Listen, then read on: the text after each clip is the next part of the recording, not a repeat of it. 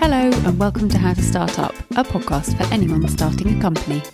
This is a collection of conversations with people who have all successfully started, run, and even sold their own companies, sharing not only professional but personal experiences on what we should be doing now, next, or never.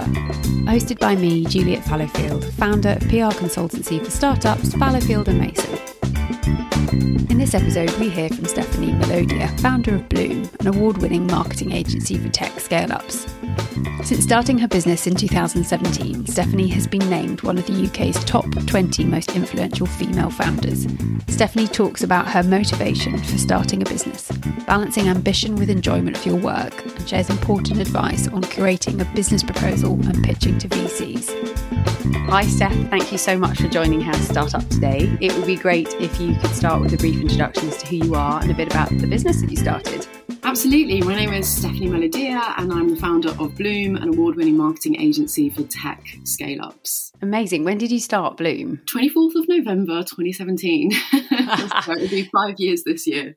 Oh, congratulations. And I love the fact you remember exact date. I'm I'm the same. It was the 2nd of April because I figured the 1st of April probably wouldn't be a good look. And what was the first thing you did when you started your business? Step number one was buying a laptop. That was really the bulk of my investment of starting up the company. to get started, accountant, get the company incorporated, and on the blower and getting out there and trying to win new business. I didn't steal any other clients from previous agencies. I didn't have contracts lined up. I didn't do the dirty, just real good old fashioned hustle to get it going. And why did you start? Did you have a burning passion to do it, or did you just wake up one morning and go, right, today's the day? I didn't just wake up one morning. I wanted to do my own thing. I just wanted to build something that was my own. And after seeing how others run their businesses, I was actually even more motivated by people who I didn't actually admire. I think you can learn a lot from people that you look up to, but I think you can learn even more from yeah. those that you don't. So I thought, if these guys can do it, then I definitely can. I just wanted to see if I could do it. it was the first. Yeah. Here I am, nearly five years later, and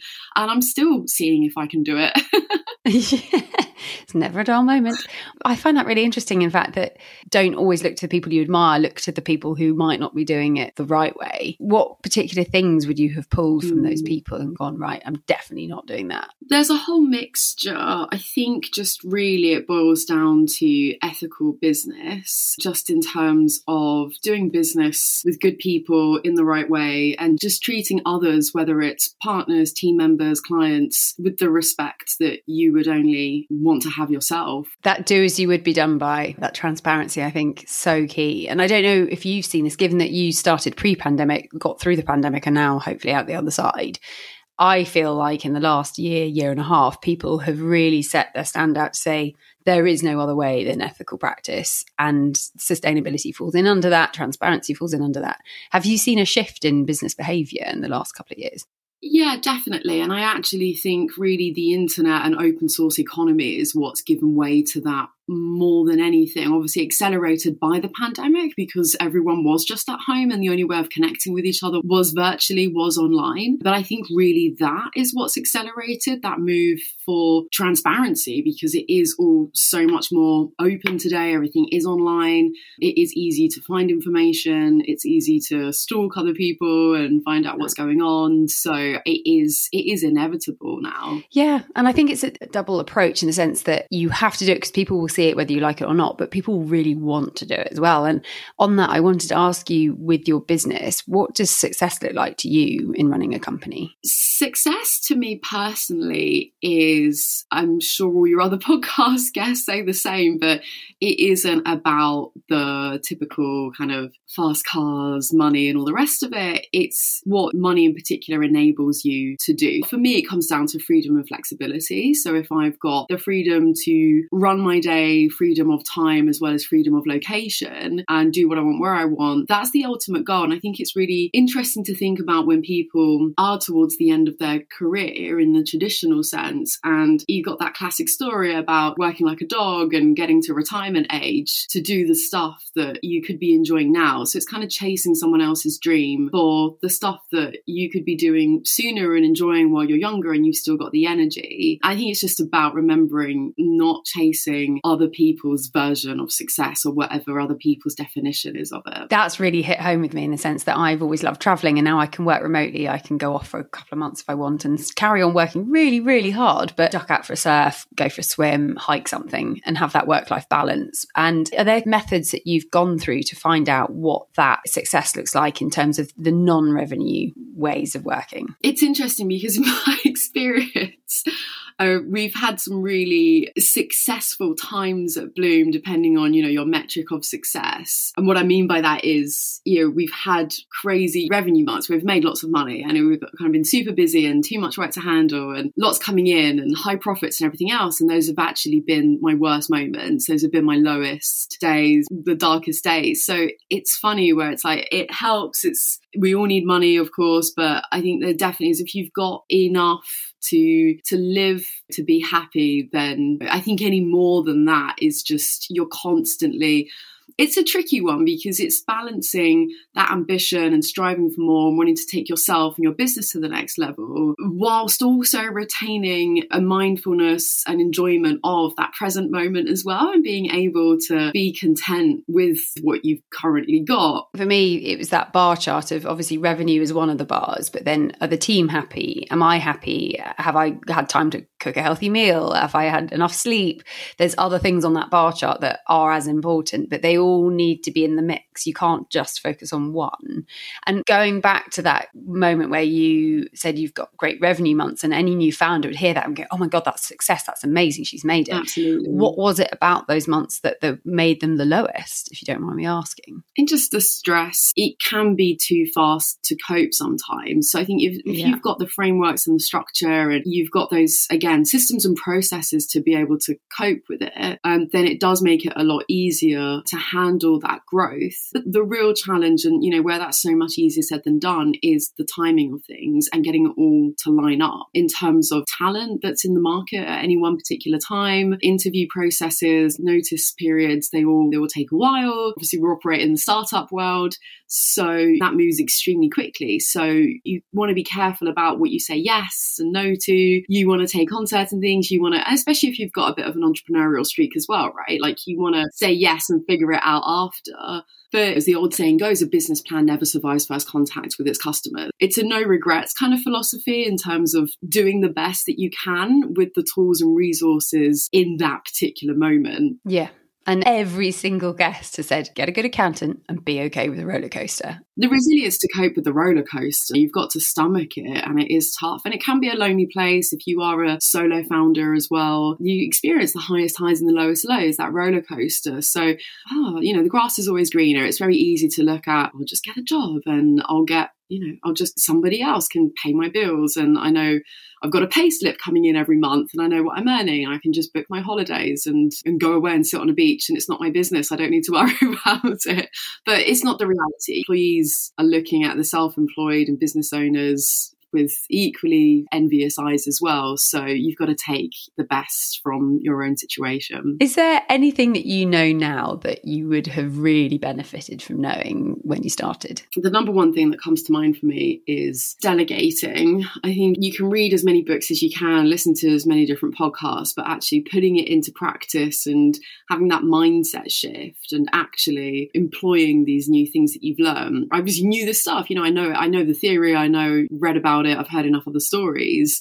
I know that you can't do it all on your own and you need to divide and conquer and have a great team around you. But the reality of how you've been wired, how you've worked, for your entire career today, that's not going to simply change overnight. So I cut myself some slack, you cut my past self some slack. We're always trying to do better, we're constantly improving. But yeah, that would be the number one thing. I think I'm such a self starter and I'm such a doer. And I do take on too much myself. And even now, you know, I still need to remind myself my to do list doesn't just need to sit with me, it doesn't need to all be on my desk.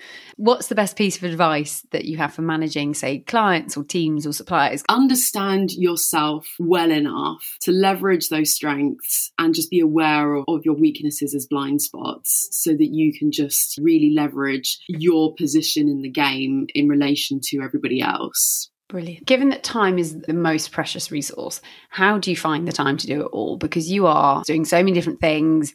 You're also very successfully, and this is obviously what our business do is help other businesses do their own PR and communications. You are out there, your social media is really strong, you're doing your marketing, obviously, because that's your forte.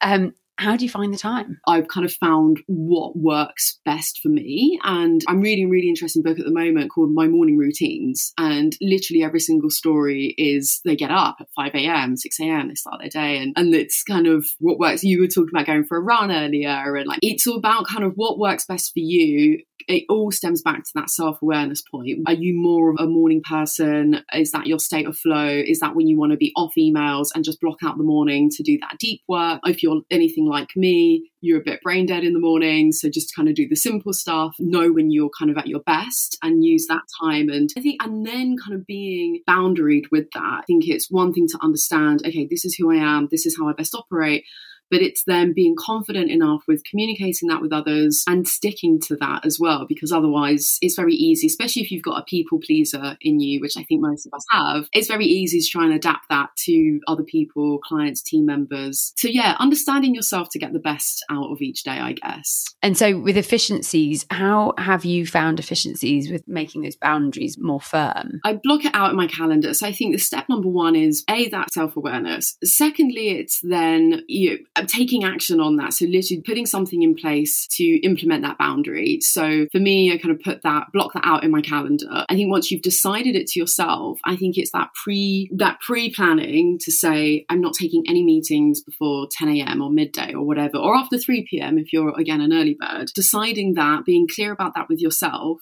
you know, if you don't want to be honest about it, you can just say you've got another meeting. I used to be like, I've got a meeting, it's with my pillow. So I know, but I'm loving the fact now that I'm like, I'll just tell you exactly what's in my head. It's like, no, that's not an option.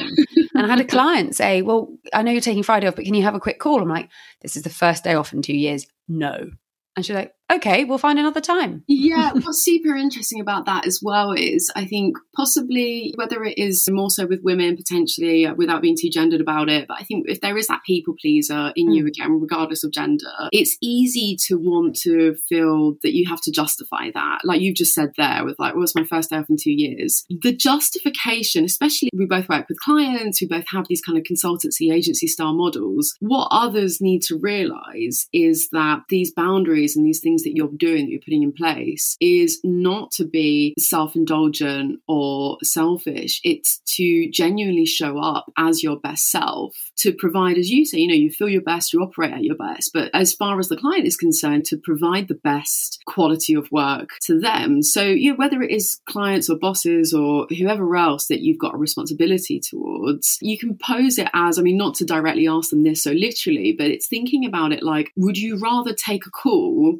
few hours later or a day later or even, you know, a week later and get 10 times better results than me trying to bend to mm. your will and getting whatever kind of watered down version that I'm available to do at that point. And then, as you said, justification, you don't actually need to give a reason why. And I learned this when I started realizing I didn't like to go to baby showers. I really didn't like going to hen parties. And people go, Oh, can you come to this hen party? I'm like, No, I'm not free. And I didn't say anything more. And they're like, Okay, they don't need to know that I'm just not free because I don't want to go.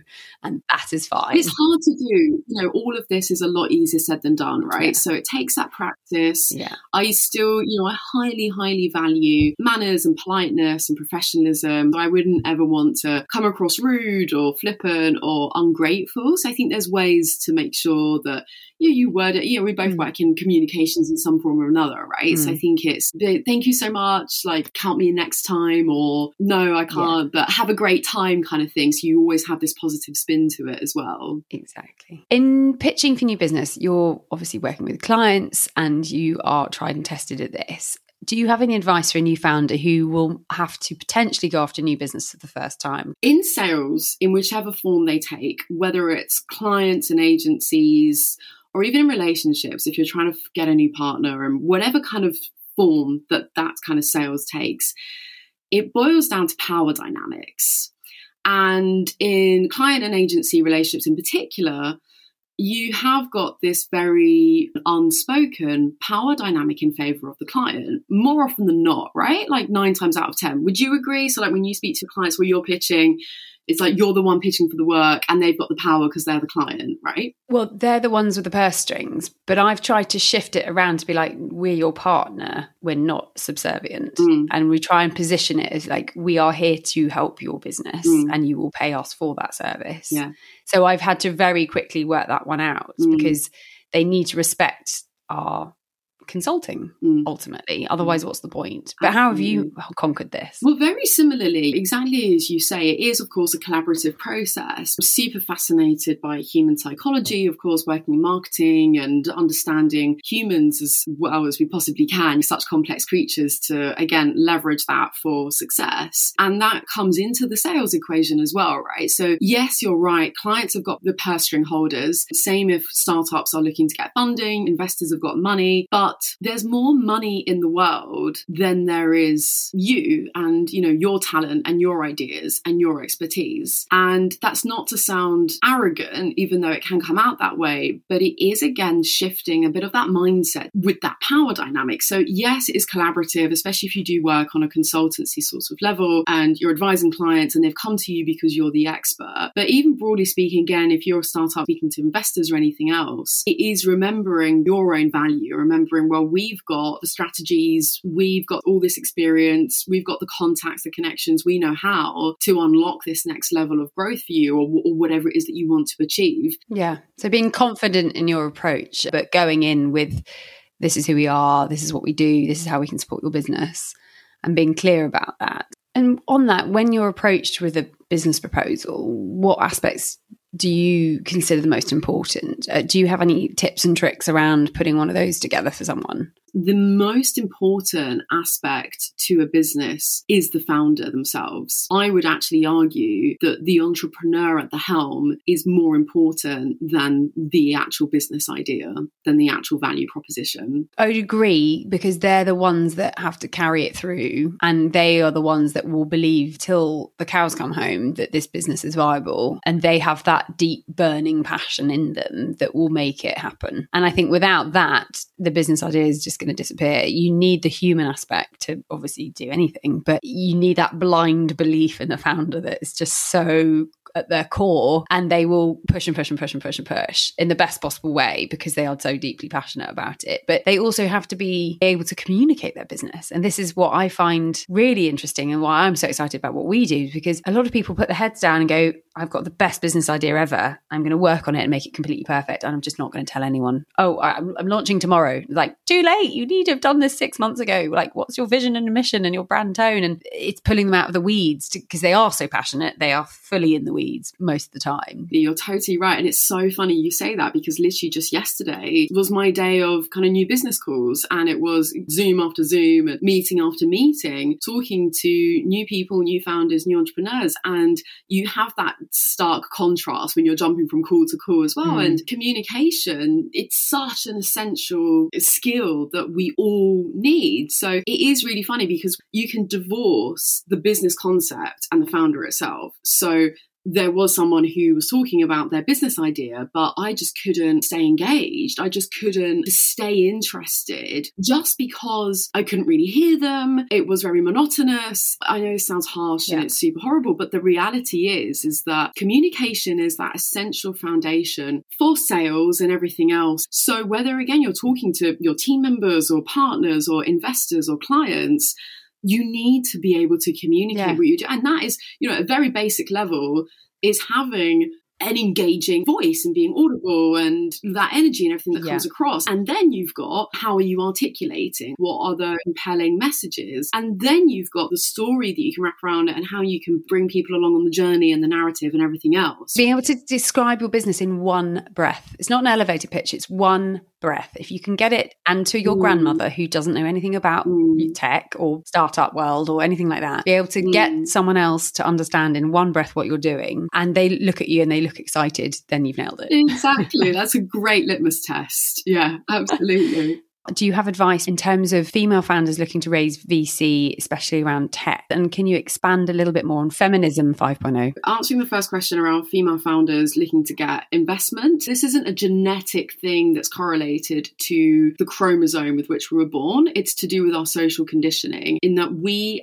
have been brought up to generally be more kind of people pleasing, and there's a lot of information that we are constantly taking in. So, women in general, we do tend to be much more self aware, much more aware of everything that's going on around us. We're highly empathetic. Generally, obviously, this is sweeping generalization, and we pick up on a lot of other cues, whether it's the tiniest, most minimal of micro facial expressions or body language.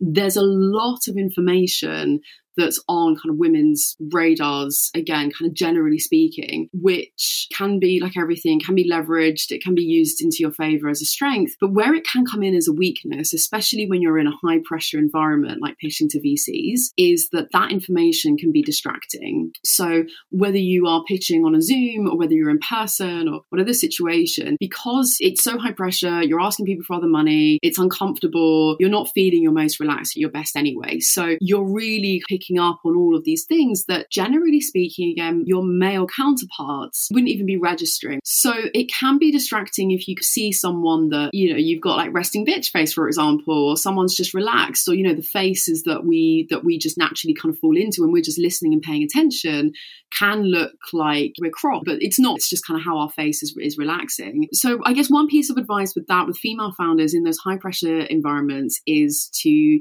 do what you can to ignore that, to like stay focused focused. Take a bit of that advice as well from what I was saying before with remembering that power dynamic as well. So, yes, you are asking for money. Yes, you are pitching for your business. It's a very vulnerable situation, but just shift that power dynamic again. Remember, there's lots of money out there, there's lots of VCs. All they've got to give you is money, but what you have is your business and your unique value proposition, which is special to you and only you. And then the second question around Feminism 5.0 is the fifth wave of feminism that I am kind of propagating, which is actually spotlighting the men instead of the women. So I am a child of the 90s. I grew up with Spice Girls. I'm all about girl power. I'm a huge feminist. I've got a younger sister. I'm all about the sisterhood for sure. That goes without saying. But what's happened is, is that the first wave of feminism, we had the suffragettes that got us the vote. But the second, third, we're currently living through the fourth. And so now this is where I'm looking at this fifth wave of feminism, which is about male allyship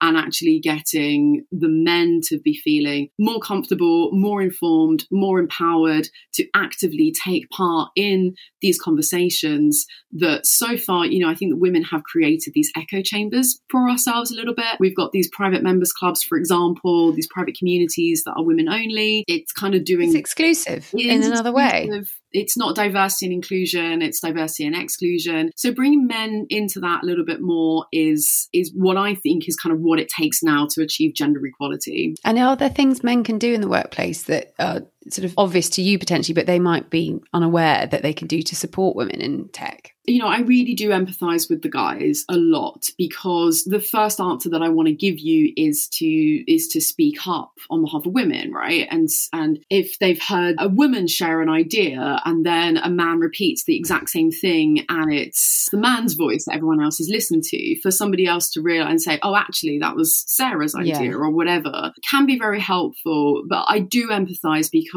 men don't want to perpetuate that alpha male kind of, "Oh, okay." okay, I need to, you know, be the the rescuer, like the damsel in distress. But it mm. is a mm. tricky one. I think there are things that men can do. I think speaking up for women and just kind of flying the flag as well. Like if there aren't any women around the table, or if there's a female owned business that you think could benefit from something, send referrals their way. I think just check yourself as well. I think it's just kind of in these different situations. If it's a male only conversation and they're talking about other women or the way that their banter goes down, or just these kind of different different situations, just kind of check yourself and just kind of remember that actually you'll come off better if you help us as well as yourself because yeah. we all win. and we're not there yet. We'll get there, but we're not there yet. Yeah, it takes, I think it's 135 years, according to the World oh, Economic great. Forum, to achieve gender equality. So that's the thing, it's not even in our lifetimes. So, yeah, I have a massive issue with International Women's Day, and my friend's like, no, it's good. It's like, what one day we're allowed one day a year. Surely it's every day. And I I put a post up saying around all the podcast guests who'd been women. I said brilliant every day of the year, yeah. not just today. Yeah, exactly. There is an International Men's Day, by the way. Oh, great. Yeah, but it's not. No well, one that right. So it's like, and that's where all of these things point to how we're not there yet. It is. It is interesting, and maybe this is a set three-hour podcast that we can do yes. another time. But it is. It's very nuanced. I definitely see both sides of the coin. The International Women's Day thing as well. I do a lot around International Women's Day, and I actually had a light bulb moment this past one this year where it was so so busy. There was so much going on. I was speaking on panels. I was putting on events on top of everything else that I had to do. And I remember rushing between meetings, and I just thought, I do love it. I'm very grateful for all of this. It's a cause that I strongly believe in, but it's a little bit like I don't even know if I've got a choice with all of this. It's like, oh, all of this has kind of been put on me, and it made me realize that it's almost it's not bad enough that we're the victims of the injustice, but we are also burdened to carry the weight of the fight as well. I think that's what I mean when I talk about male allyship is not bad enough that we're already suffering from all of the gender gaps, the pay gap, the funding gap, all the rest of it, but mm. we're also yeah. the ones having to fight for that. So it's just tiring at this point. Like, yeah.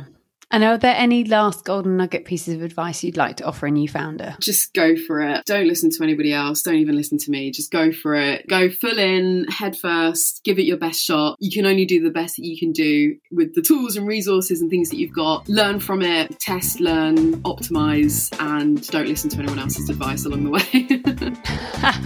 Brilliant. Thank you so much, Steph. It's been wonderful to have you on Startup. Thank you for having me.